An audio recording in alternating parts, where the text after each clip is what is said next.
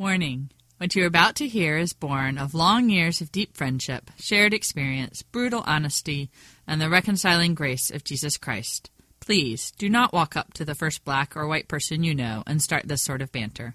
It will not end well.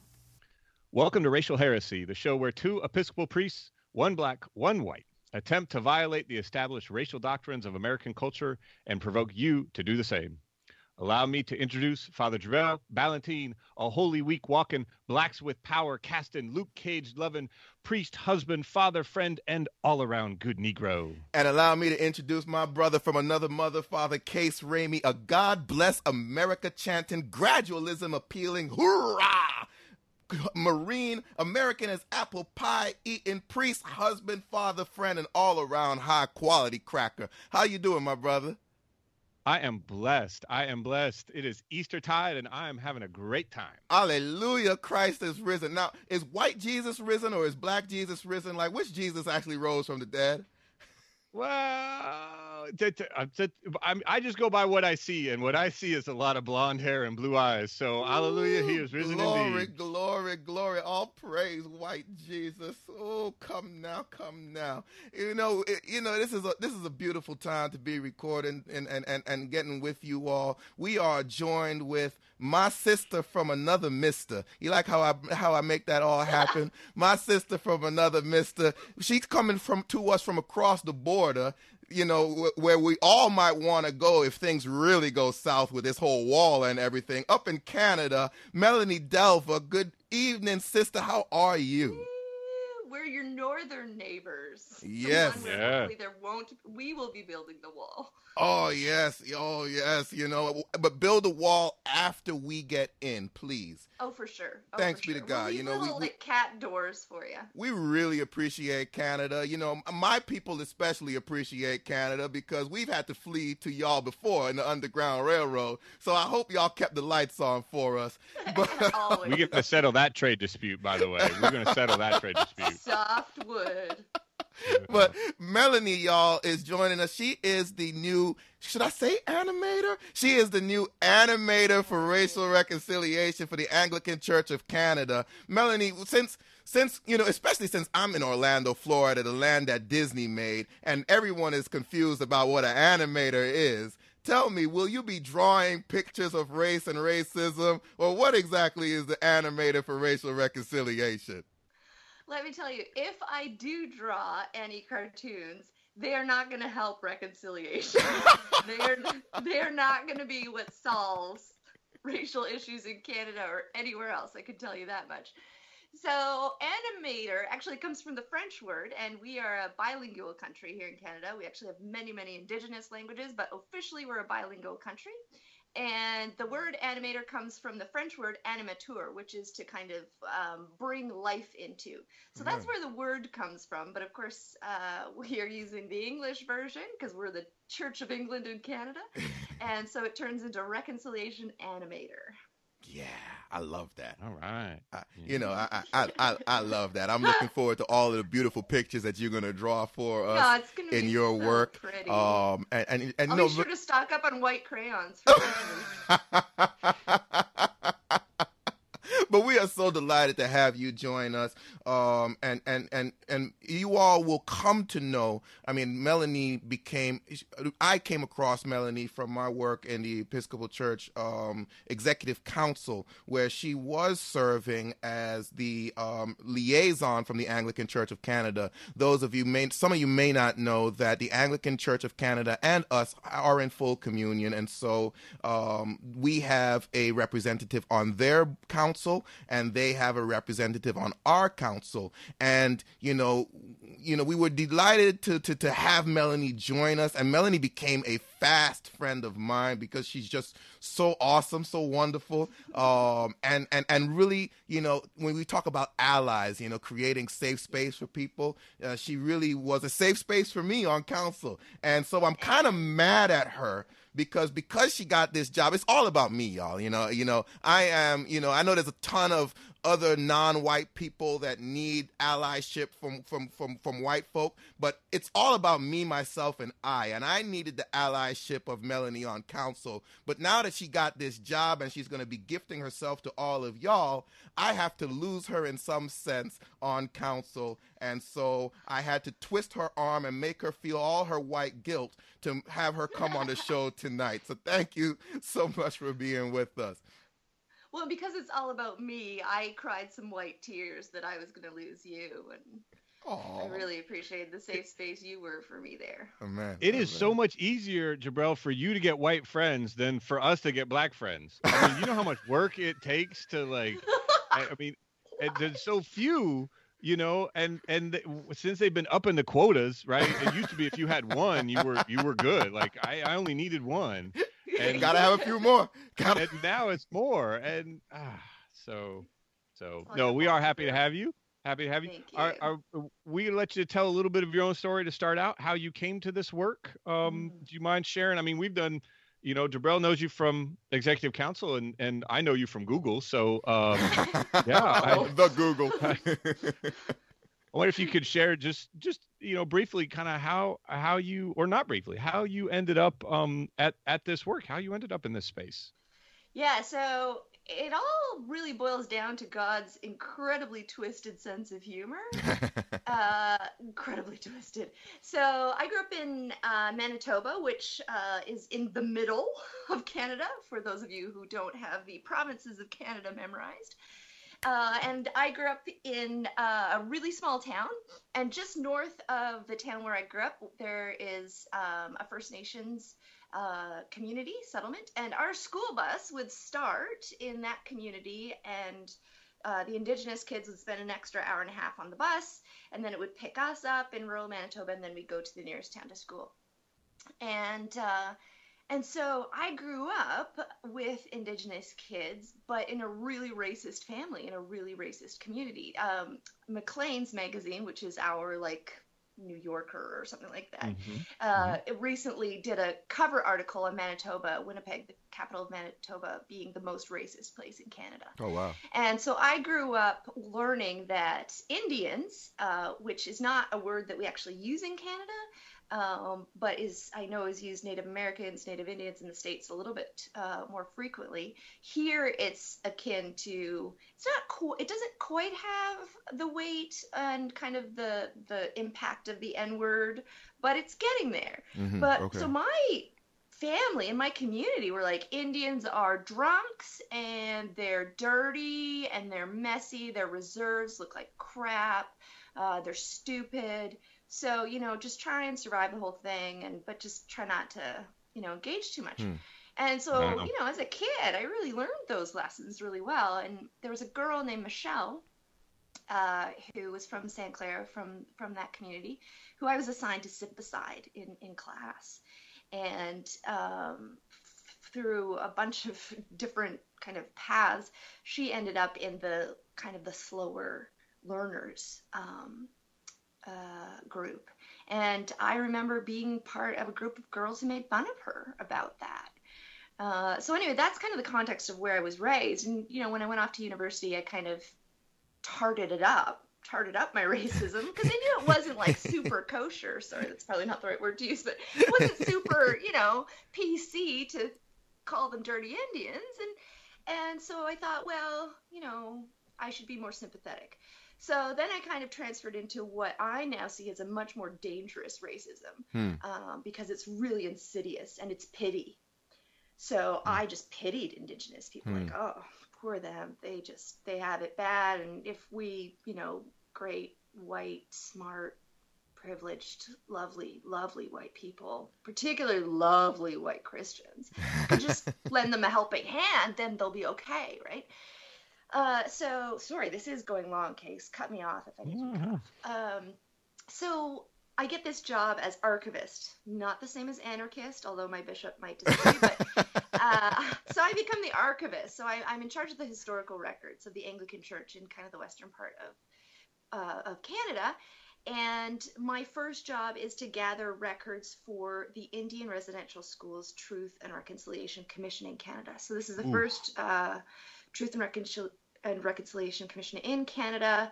And over the course of 150 years, hundreds of thousands of Indigenous kids were taken forcibly from their homes, put in these residential schools.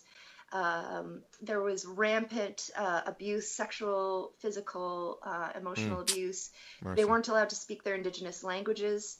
And more recently, just in the last 2 years, it was also uncovered that the government was conducting nutritional experiments on these kids as well. Nice. Wonderful. Which, you know, Dr. Mengele is on the phone. You know, it was just this moment of... Oh, my goodness. So my first job was to review all the records that we had in our holdings for transfer over to the commission. And it just devastated me. It devastated me personally. It devastated me spiritually. And also, like, Canadians, we have this self-image as really nice people. Really nice people, and the world kind of, not as much, but the world kind of reflects that back to us. And, you know, Canadians are nice and they're polite, they're peacekeepers. And so we have this image. And so this image of my country, my like super polite, lovely, liberal, Christian, but not in a nuts way country is now involved in systemic cultural genocide. So one of the findings of the commission was that cultural genocide was perpetrated against Indigenous people in Canada. So that was the beginning of kind of my transformation, and it kind of goes from there. That's a long answer. That's heavy, and there's so much more, and I appreciate the depth of response to that. You know, it might have sounded long, but that depth of response is important for y'all out there, because there were so many things. You know, it when you were talking about that, you know, that if we just good white people could just help them a little bit, that sense of pity, you know, it's one of the reasons, for instance, that, you know, I completely have a disdain for Uncle Tom's Cabin. Like, everyone loves that book, and I read it, and all I see is this paternalism, where it's not that white folks really thought that black folks were human, but it's that white folks thought that it was beneath their whiteness to be treating creatures in this way. And so maybe if we could treat these creatures a little better, you know, and it felt like that's what resonated for me. Is that sort of like what you saw, what you felt, what you in that pity space? Yeah. It wasn't a desire to change the system.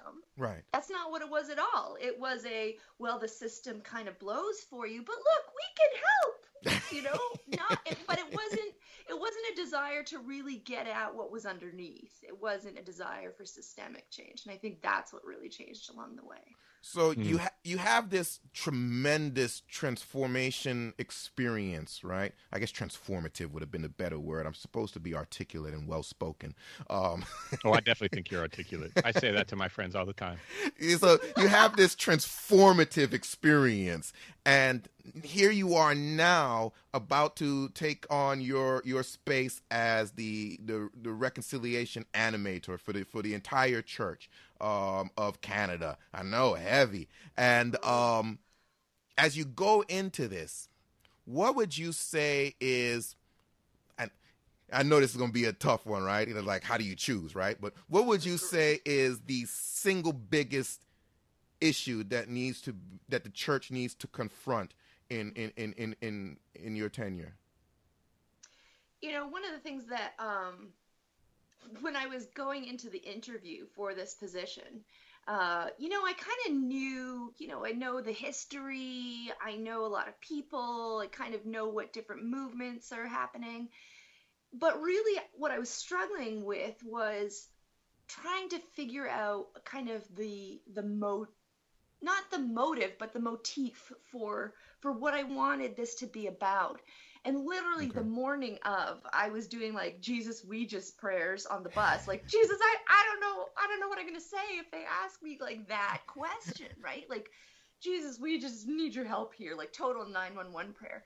And as I'm walking from the bus stop to my office, I realized that what I really want to see is reconciliation becoming a spiritual practice in the church. And that's really what I want to undergird my approach to this position, that's the thing that Canadian Anglicans are going to get so sick of hearing from me.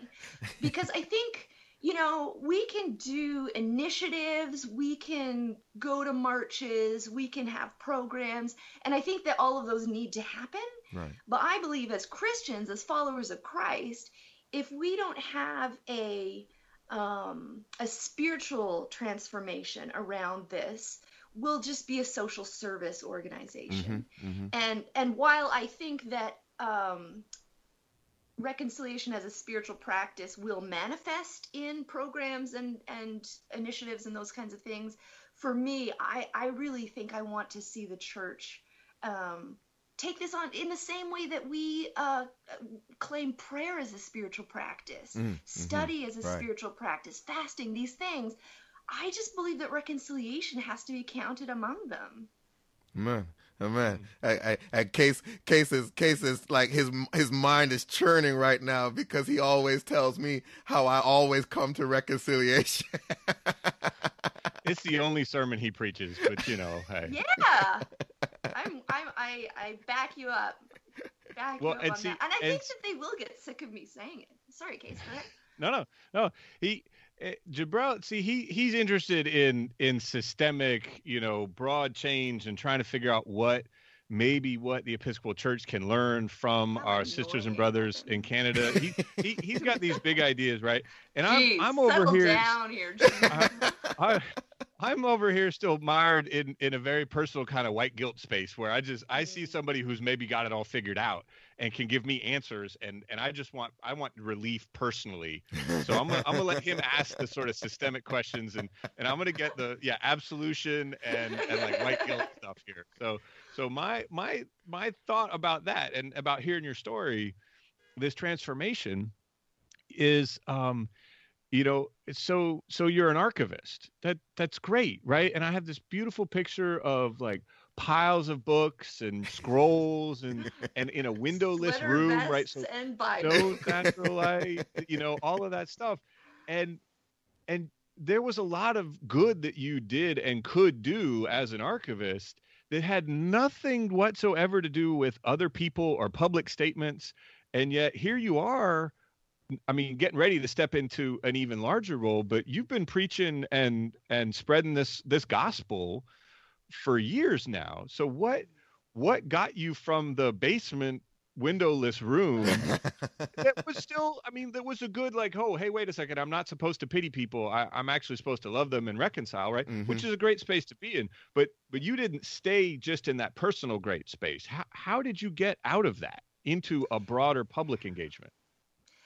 Relationship mostly. So part of the TRC, the Truth and Reconciliation Commission, was survivors and former students of residential schools could apply for compensation. So there was a massive pot of money. I mean, massive in my mind, but really when you think of the 80,000 living survivors, it was nothing. But they could apply for financial compensation, but they had to prove that they attended. Now, these kids didn't come out with a report card. They don't have yearbooks. They don't have photographs. They don't have anything. So their only way of doing this was to get records. Well, where are the records? They're in the government archives, and the government was, I'm going to be generous here, slow to give access to those records, and the churches. So when at the height of this, I was probably talking to 10 survivors a day on the phone. Oh, and wow. Without exception, I think there might have been one or two, but without exception, every one of them told me a piece of their story. And those stories were, words fail me. They were horrific. They were beautiful. They were devastating. They were triggering. They were all these different things. But through this, I got to know some of them. Like some of their claims were denied, so they'd come back to me and I would write an affidavit, say a legal affidavit saying, this is horseshit, this person, sorry. That is a legal term, horseshit. Yes, yeah, that is in the affidavit. This is BS, this person absolutely, like if you need me to go on the stand, I will go on the stand about this. And so we built relationships, and I ended up, you know, going up to the reserves and sitting down. And it was really about relationship. you know, I think there was a case. I'm really glad that you brought up the white guilt thing, because I think knowing that I had, you know, when I thought about Michelle, this girl from St. Clair, Manitoba, who I had been involved in bullying, you know, certainly at the beginning, for sure, it was definitely motivated by white guilt. Now and in the last few years, it's really been about relationship and the fact that at the end of the day, this process broke me. I was hospitalized. This broke me. I had a complete breakdown and was hospitalized. And the church wasn't there for me. But who showed up? It was the survivors. The survivors came. They held me. They gave me Kleenex. And here I'm thinking, like, no, don't give me a Kleenex. I'm the bad white person. I don't want the tissue. You know, and it was this huge, like, mind thing where everything kind of got turned around, and all of a sudden the survivors, here I was thinking I was going to save the Indians, and they're saving me. Right. You know, and so this is Christ, right? This is Christ showing up. If I don't speak out about the incarnation of Christ in those relationships, then I can't be a Christian. I can't. Wow. Yeah. Wow. Yeah. Yeah, that's deep. And it's like, you know, I don't want to leave the listeners, or maybe I should, you know, and I should be comfortable in that space, you know.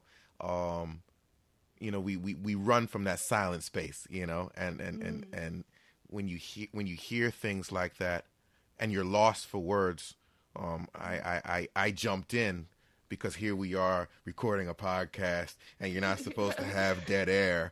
And really and truly, it was worthy of a moment of silence, because that's compelling. That's powerful. So listeners, you know, feel free to rewind this about 20 seconds, listen to that again, and then press pause, and then just sit with that, and then unpause it, and you can hear us say all of this stuff again. But but, you know, that's real. And we talk about that, you know, Case and I debate about that, and this whole idea of reconciliation. And I think the indigenous, the First Nations people modeled that for you, in the sense that a lot of times the trauma that we've gone through as the oppressed helps us to be more forgiving, more loving, more welcoming when we see someone else authentically step into that space of trauma.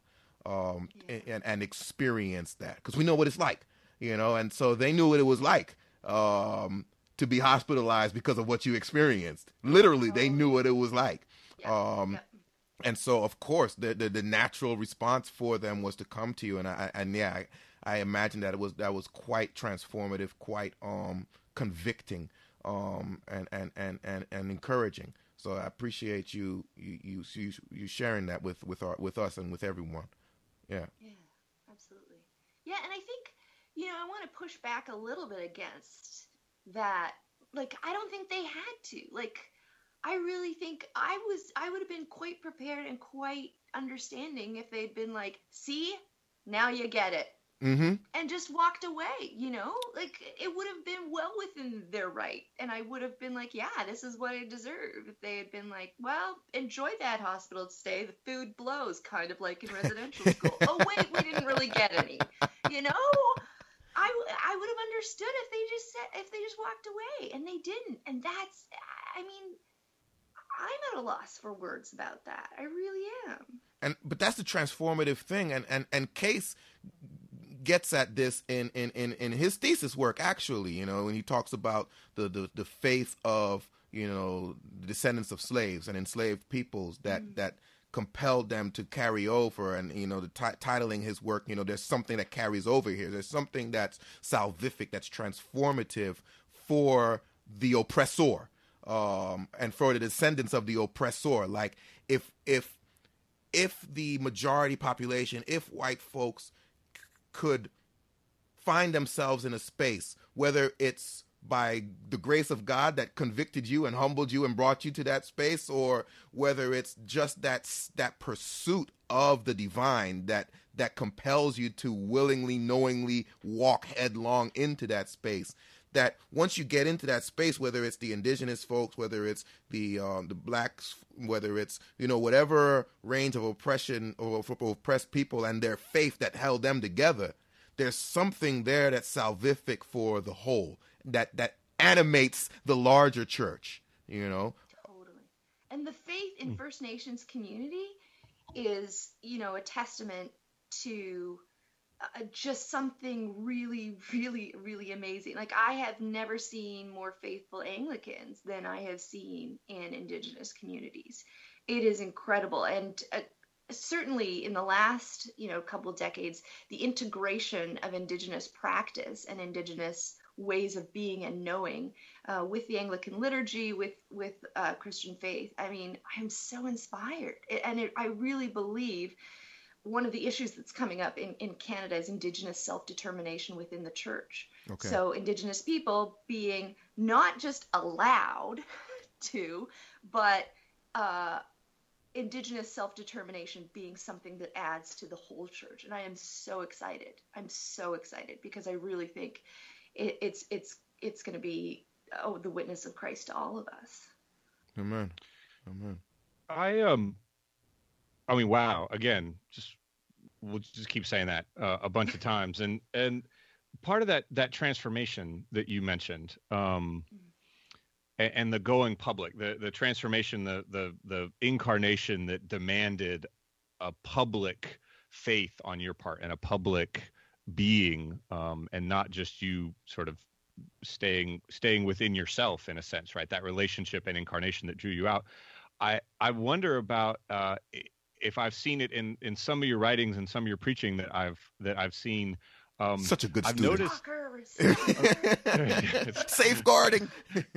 This is the only thing I bring. I can't be like cool or like, you know, hip. I don't have oppression to share. So I got to do the academic work. Like, you know, I tell Jabril, I just get him to take it off my tab. You know, my reparations tab. You know, a couple extra hours overtime. Yeah. So as I was reading some of the stuff, I noticed as you introduce yourself, I've not seen you. Well, I've seen you introduce yourself very clearly with, and I don't know how to pronounce it, but that I am from, and we are standing on ground that was stolen from these First Nation peoples. And I witnessed to, you know, and their witness here and even another step in that public transformation, one that particularly scary to me because I don't introduce myself that way. Like, I just say I'm from Virginia, right? And I'm actually from California, right? So I don't even say that. But, you know, I say I'm from All Saints Sharon Chapel, right? I don't say I'm the rector of All Saints Sharon Chapel, you know, a church that was built on land donated by, you know, white plantation owners who used enslaved peoples to, you know, I didn't go to Virginia Theological Seminary, the seminary that was built by enslaved labor, you know. I don't make that, you know. I think of myself as kind of a public, hey, I'm out there doing the reconciliation. Standing up for racial justice. Here I am. I'm showing up for racial justice. Right? I'm doing all this stuff. I ain't doing it like that. I ain't doing it like that. I'm curious if you want to talk more about that transformation that maybe got you to that very public and then some space. Yeah, it's actually an Indigenous practice when you introduce yourself to say who your family are and where you are from. So Indigenous spirituality Indigenous people cannot be excised from the relationship with the land. Right. So it's certainly something that I have learned from my Indigenous elders. And what's unique about where I live in Vancouver, so I live in Vancouver, which is on land stolen from the Coast Salish people, Musqueam, Squamish, and Tsleil-Waututh people. And in other parts of Canada, there's treaty land. So I grew up on Treaty 4 territory, and those are numbered treaties that happened, you know, around Confederation. But in BC, on the West Coast, treaties never happened. So literally, the land was stolen. There was no relationship built. There was no agreement in place about what was going to happen. The land was stolen. So the first time I actually said that was I was asked to preach at the cathedral. And typically in the white settler church in Canada, people have started to do this.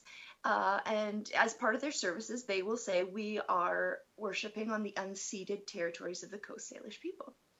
And I thought, what the hell does unceded actually mean? I had never heard this word. What does this even mean? So, you know, I go to my handy dandy, Webster's, no, it wasn't the Web, whatever, Oxford, Oxford British, Dictionary. Yeah. And unceded means stolen. And I thought, well, isn't it just like the white church to not actually want to say the word stolen? So what kind of like tarted up word can we find to kind of cover what this really means?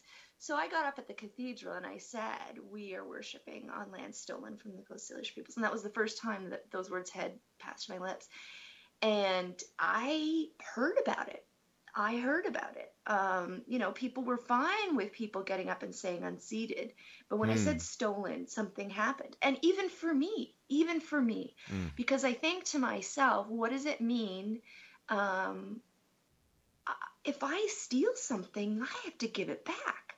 So when you talk about that fear case, I mean, I'm not going to sit here and say like, I feel okay about it. I think it's all going to be fine. No, like when I steal something, I give it back, or I there's a reparation, right? So what does this mean? Like my parents are Belgian immigrants. Am I going to be on the next cruise ship to Belgium? But we have to ask ourselves these questions. If we are serious about reconciliation, we have stolen something, and we have stolen one of the most important things to Indigenous culture.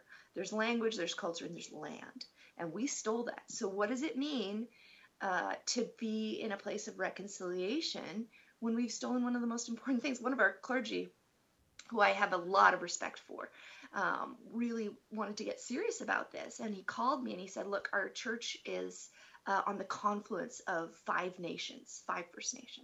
He said, what I'd like to do is I'd like to go around to all of the nations and take a piece of paper that basically says that they could sign that says, we're cool with your church being here. And I said, I'm really excited that first of all, whose land you're on, because a lot of our clergy have no idea whose land they're on. So I'm super excited that I'm super excited that what all of those five nations are called. And so I said, so Father, what are you going to do when they say no? Or if they say no? I said, are you going to take the land title for your church property with you and give it back if they say no? And speaking of awkward silences... That was an awkward silence, but I think there is an assumption that, they'd be okay if we stayed, right? And so, what does it look like? Sorry, I'm talking a lot. I could go on forever. Cut me off. No, that's real. No. The sitting here as the black man, right? And Melanie, Melanie and I have talked about this. The difference between the similarities and the difference between the relationship in Canada between Indigenous, First Nations, and whites, and the relationship in America between whites and blacks, defenders of slaves. Indigenous here get overlooked. 100%. I mean, Standing Rock kind of made us remember that we have Native Americans here as well. But, other than that, people mistake them for Hispanics all the time. But, to talk about that, when you say, because with the Native peoples here as well, the same thing is true. The land, and you cannot separate us from the land. You spiritually, physically, mentally, emotionally, economically, everything is tied to the land. That's why they didn't own land. That's why they were so generous with letting white folks come on the land, because it's land. But when you talk about stealing something as vital as land, and I think about my own social location where what the American whites stole was people from the land. When you think about that juxtaposition, what is that? Yeah. What insights do you glean there from your experience and from that experience? Whew.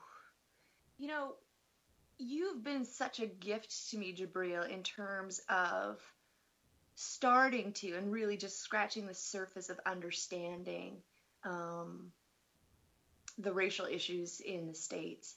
Of course, there are black people in Canada. Of course, there are Chinese immigrants, there are Syrian refugees, there It just so happens that in my reconciliation work, it's with Indigenous people. But there's just, it's the soul, right? It's the soul of a people that is, I'm not going to say stolen, because I don't think the soul ever was removed, but there's a soul wounding that I think is a common denominator here. It's an effort to destroy souls. So, you know, whether it's taking land from people, whether it's taking people from land and putting it on the land of somebody else, you know, it's just like completely blows my mind, right? Yeah. Like, we're going to steal from these people and force these people to work the land that we've stolen from these people. Like, the ultimate hustle. Like, there's this great podcast that I listen to called Hardcore Histories, and this guy did an entire blog or podcast on, are white people especially evil? Is there something about white people that's especially evil? And I just sometimes I think to myself, well, yeah, look at clearly. But yeah, I really appreciate how you have helped me to see some of the similarities, some of the differences. And the fact that the soul wounding is the same, the manifestations, how that manifests in the world might be different, but the effort to the cultural genocide, the soul genocide of a people, or the effort to do that, it is a similar tactic, I guess. Because really, I mean, what I love about the story, some of the stories that I have heard, and really, again, I'm just scratching the surface of my knowledge about this, is a similar way of using white spirituality to usurp the power or take back some power. So there's a lot of work being done right now about Indigenous hymn singing, and how hymn singing was actually used to take back power, and as a way of standing up against. And so those are kind of just the, and this is where I see Christ at work again. A lot of people say to me, how can you still believe in God after everything you've seen? I mean, I've seen the photographs of these kids in the schools having these nutritional experiments. Like, most Canadians will never clap eyes on these. They will never be open. Well, maybe someday, but I've read the principal's reports about where he hid the bodies. I mean, how do I believe in God after this? It's in the refusal of the soul to be killed. The refusal of Christ to stay in the tomb. Amen. You know, the refusal of God to allow that to be the end of the story. Yeah. Yeah. Yeah. Ooh. So, so many ways to flee from what you've just said. I'm trying to pick one that, you know, that will get me, squirrel. Yeah, get me back to my white safety, you know. And I am reminded, right?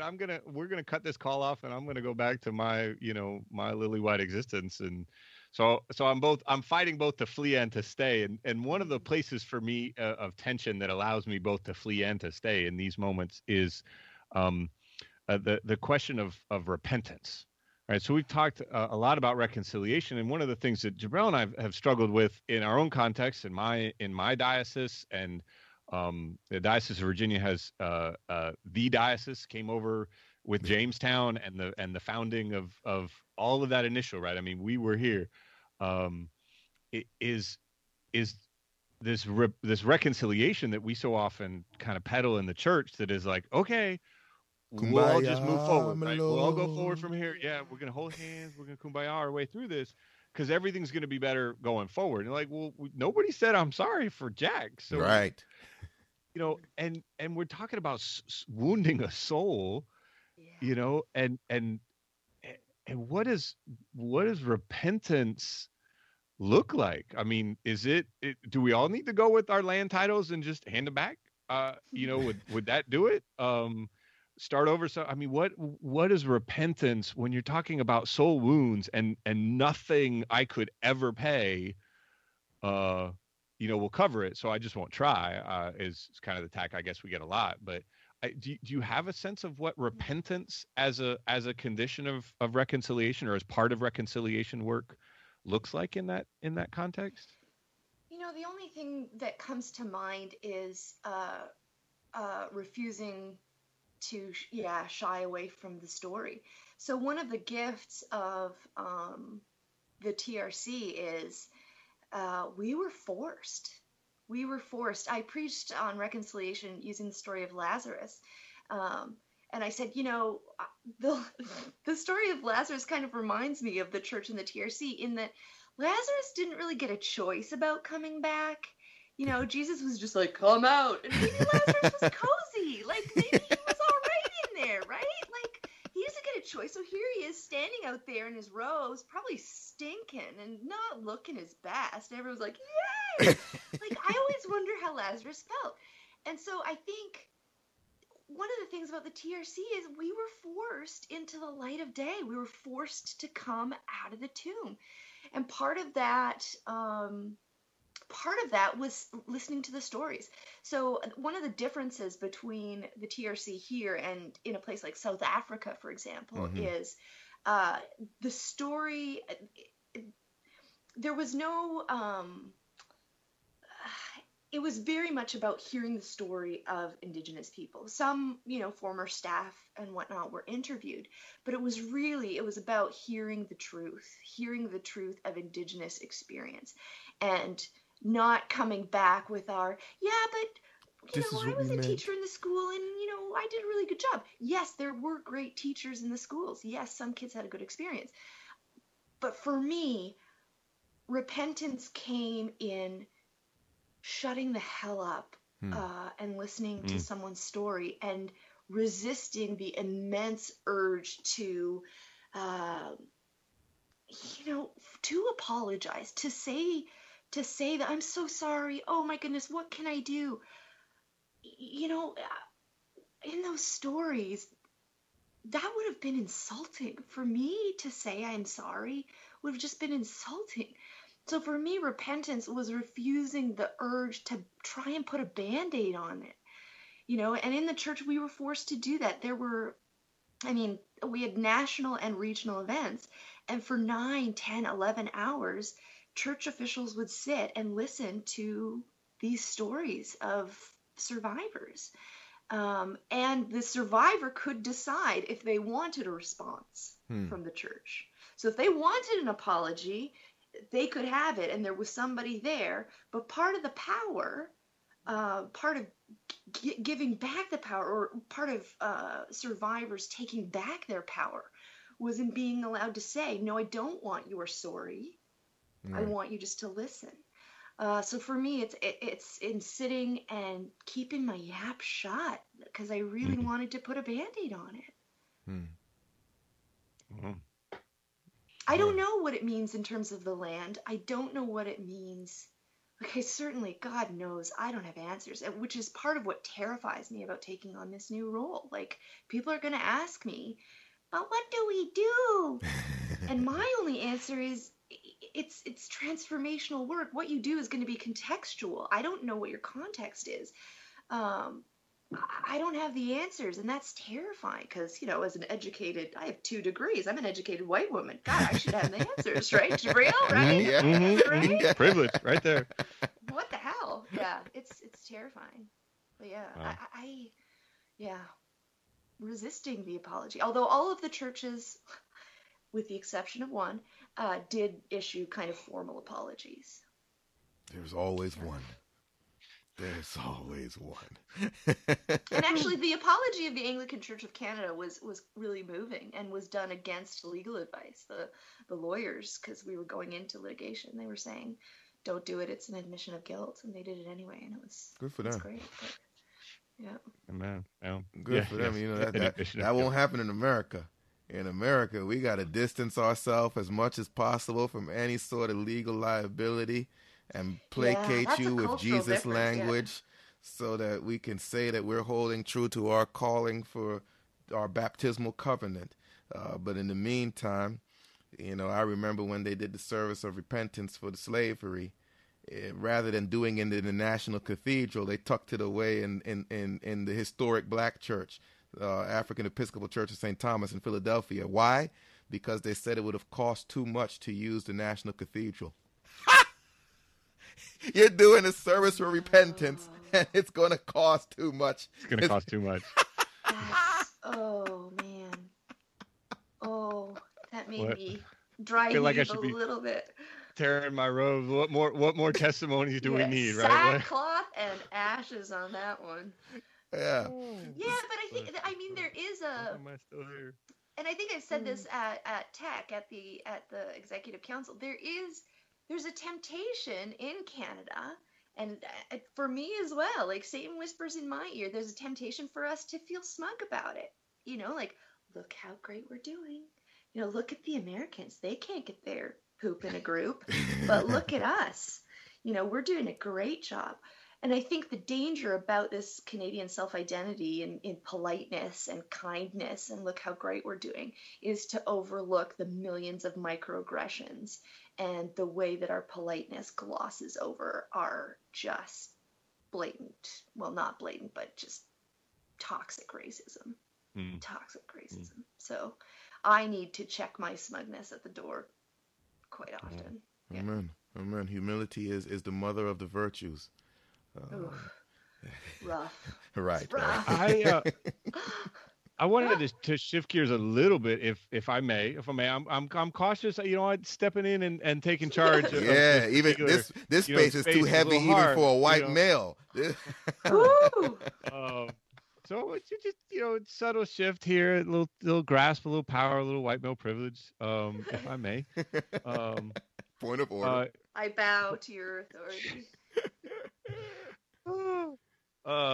You have shared so personally and so deeply, and there's so much more, and maybe that's the gift and the joy of relationship. And if you're willing, you've spoken publicly before about particular relationships that have developed, and now your life as an adopted member of a new family.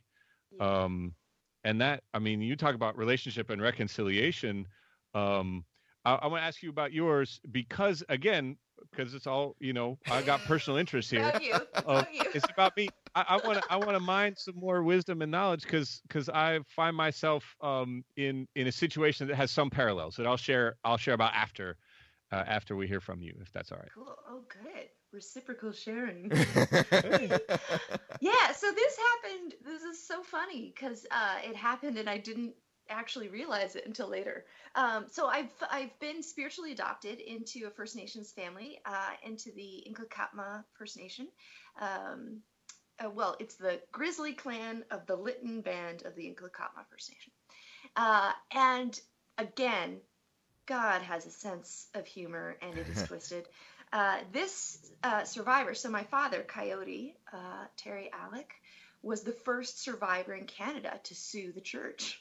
Oh, wow. So here's the first residential school survivor, and he bankrupted a diocese. Like, oh, wow. That, not single-handedly, but, between the lawyer's fees and this litigation, one of our dioceses no longer exists. Wow. Hey, that's power. And so, yeah, right? Like, and this was what made the entire country go, Holy Mary, Mother of Pearl, because, there's 80,000 more of these potential litigation cases. So, right. So Terry and his wife, Christine, spiritually adopted me into the clan. And it happened in a sharing circle. And what happens in sharing circles is held in the circle. So I can't say much about what happened there.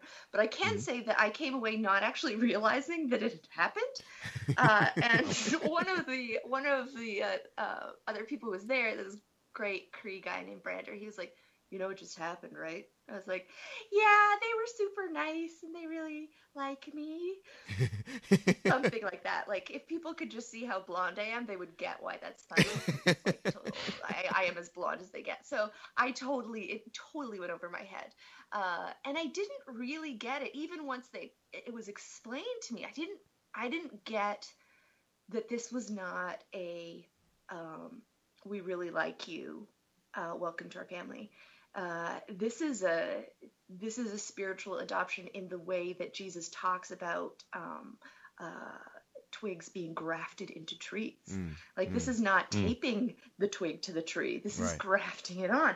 And I didn't really get it until I was with one of my Grizzly Clan sisters. We look nothing alike. And we met up with one of her friends, and she said, "Oh, this is my sister Melanie." And she didn't feel the need to clarify that whatsoever. And we just went along. And I just thought, I probably would have been like, and so it's different parents, but there was a spiritual, she was just like, no, this is family. So when there's a family dinner, it's like if your mom was like, come home for dinner, right? You're not like, oh, no, it's okay. It's probably just for family. No, I'm going to be there.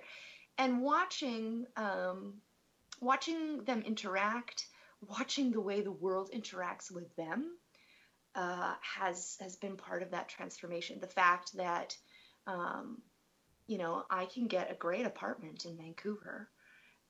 My sisters have a much harder time. It's been transformative. In fact, this coming weekend, I'm going up the coast, going to be with them, because we're going to go into ceremony. We're going to have a sweat ceremony, and perhaps a pipe ceremony as well, in order for them to commission me to this work. And so even though my bills are paid by the organization that abused and destroyed the life of Coyote, we are family. Again, how can Christ possibly show up more obviously if I don't speak to that? Who am I as a Christian? Amen. It's incredible. It's incredible.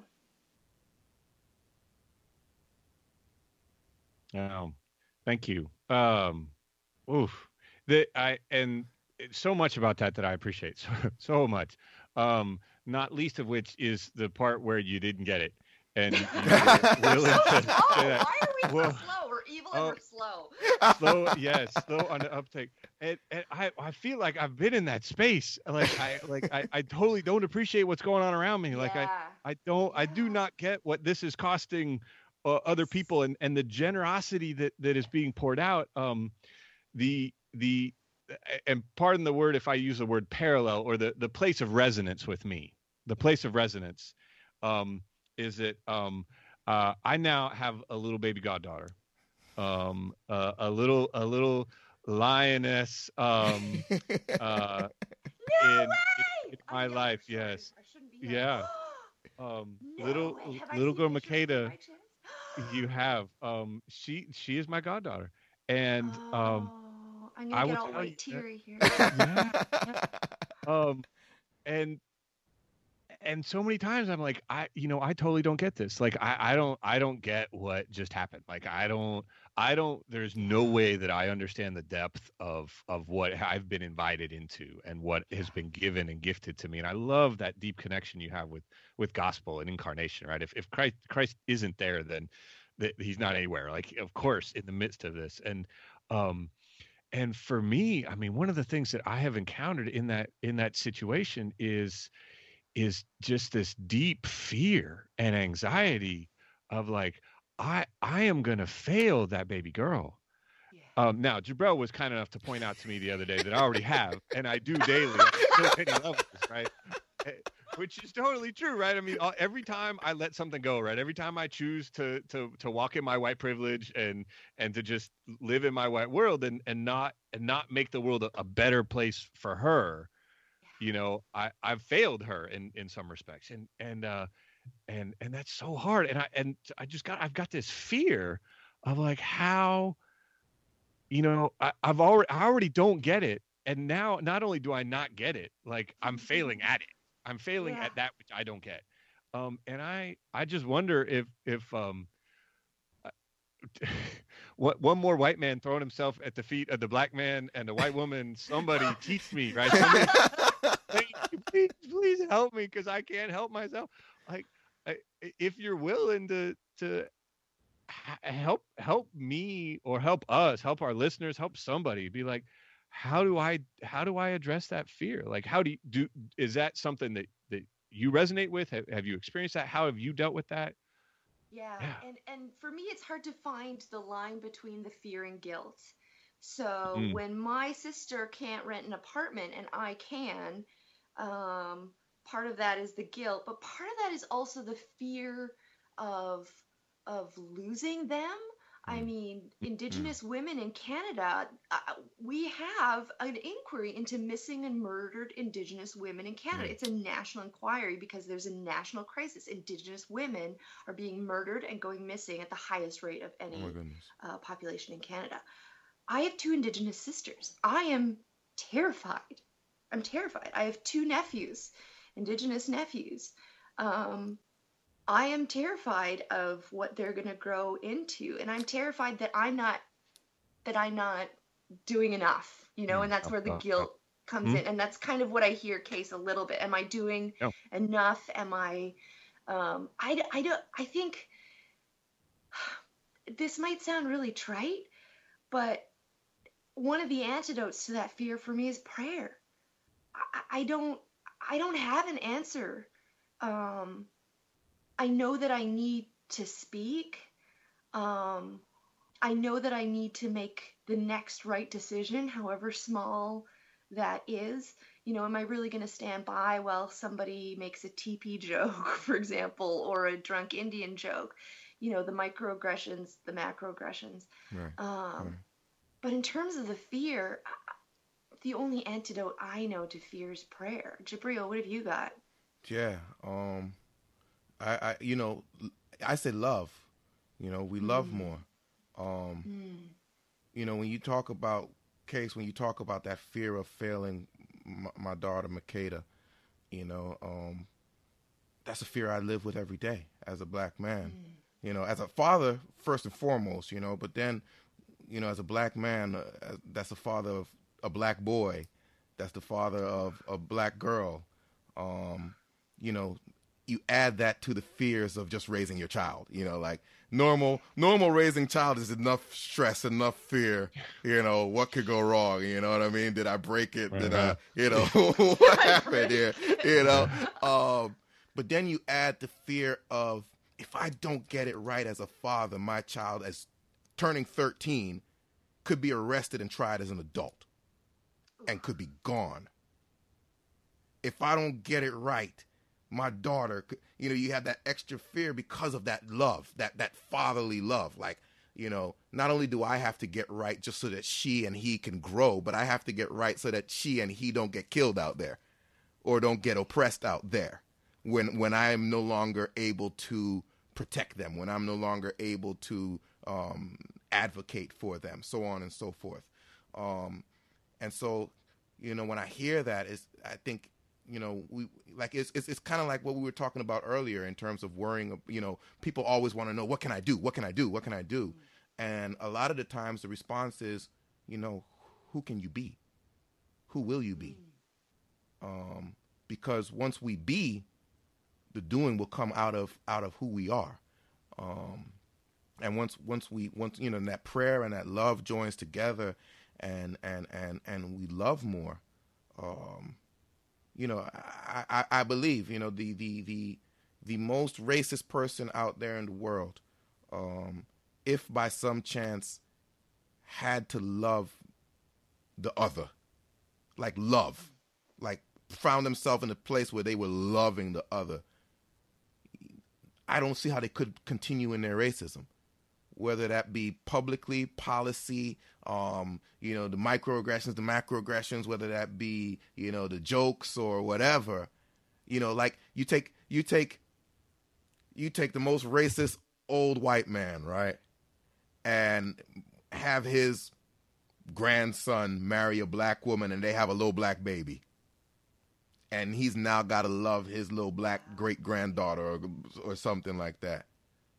You know, eventually them Confederate flags gonna come down. That white sheet with the holes in it gonna get burned. It's gonna have to if you really love that child. So that would be my stake, you know. And then when we come back to what Melanie was saying before about relationship, You know, when we move from guilt to relationship and we have authentic relationships one with another, love covers a multitude of wrongs. It doesn't mean that we forget the wrong, that the wrong never happened, that, you know, kumbaya, we just move on. But there's love there. And because there's love there, like you said, even though, Melanie, you are being paid by the organization, by the evil empire, you know. The dark side. You know, because of relationship, because of love, they're more than happy to trust you with the knife while they turn their back.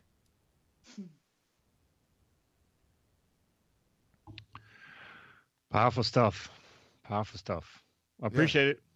Yeah, definitely. You know, this is, you know, it's, I think it would be interesting for those of you out there to give us your stories as well. I mean, this has been so powerful. Just want to pay it forward, right? And just, you know, hear what resonates with you. Where do you find points of resonance? Where do you find your own parallels? We've tried our best in this time that we spent together to animate some stories of reconciliation, some stories of hope, some stories of love, and hopefully have shared vulnerably enough where you can recognize that vulnerability and understand that place of vulnerability is the place where we need to get to if we are to be the children of God that we are called to be. So, you know, I think we would love to hear from you. You know, you join us in the Facebook group. If you go to jawbread.com/racial heresy -FB, and that's a lot, but the white man is slow, y'all. I've been trying to get the white man to update the website, and you know he's I've been dragging him kicking and screaming for years on this. It's and, my birthright. You know this you know I feel like Dr. King in a Birmingham jail writing him a letter talking about this sin of gradualism. So, you know, racialheresy.com is our website, but right now the website isn't equipped to add all of the other features and so on and so forth. And so I'm adding to his white guilt, y'all. So, you know, feel free to be patient with the progress we've made. Be patient with what I've given you so far. Thank you, Mr. White Man. But as we do, as us oppressed people do, we find other ways to get around the white man's slowness. Nice. So, you know, if you go to my site, jawbread.com, J-A-H, bread like you eat, jaw like Rastafari, bread like what you eat.com /racial heresy -FB for Facebook, jawbread.com/racial heresy -FB. That'll get you to, you know, to the Facebook group. Now we put up a little application there because this is a sacred space, and it's almost like that sharing circle. It's damn sure like Vegas. Like what happens there stays there.